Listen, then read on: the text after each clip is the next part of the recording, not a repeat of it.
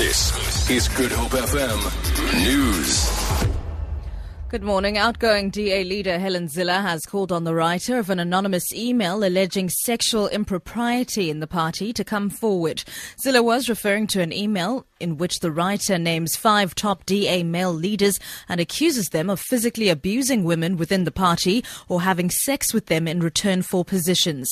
The email surfaced last weekend ahead of the DA's crucial elective conference starting tomorrow. Zille's challenged the author of the email. So I'm saying to that person, have the courage of your convictions, come forward if you were harassed, lay a complaint, we will investigate it and protect you, and if you're genuine. Otherwise, I must just believe that you are somebody doing this to influence a leadership election without a valid case. Because you can't investigate the cases of an anonymous email. A forensic investigation into the causes of the devastating fires in the south of the Cape Peninsula in March has found that they were mostly caused by human error. Forensic investigator David Klatzow has completed an investigation commissioned by the City of Cape Town. He says vagrants, religious groups, or overnight campers could have caused the fires.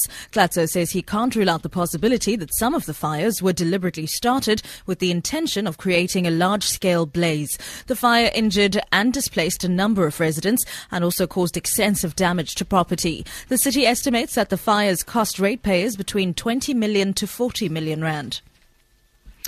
A 38 year old man has been arrested at Lentegeur in Mitchell's Plain for the alleged possession of 980 Mandrax tablets and two bags of heroin. Police spokesperson Frederick van Wyk says they've recovered the drugs during a raid following a tip off. He says the suspect will appear in the Mitchell's Plain Magistrates Court today on charges of dealing in drugs. The value of the drugs has not yet been determined.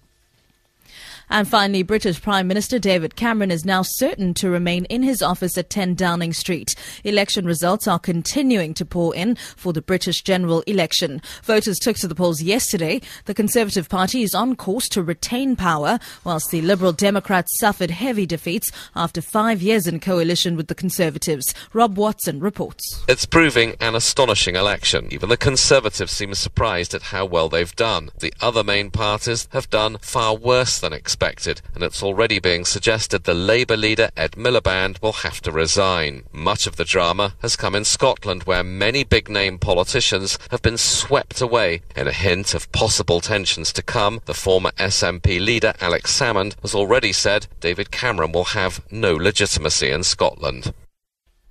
And a look now at your currencies market. The rand is trading at 12 rand 4 to the US dollar, 18 rand 63 to the pound sterling, and 13 rand 48 to the euro. Gold is trading at $1,183 an ounce, and the price of Brent crude oil is at $65.35 a barrel. For Good Hope FM News, I'm Sibs Matiela.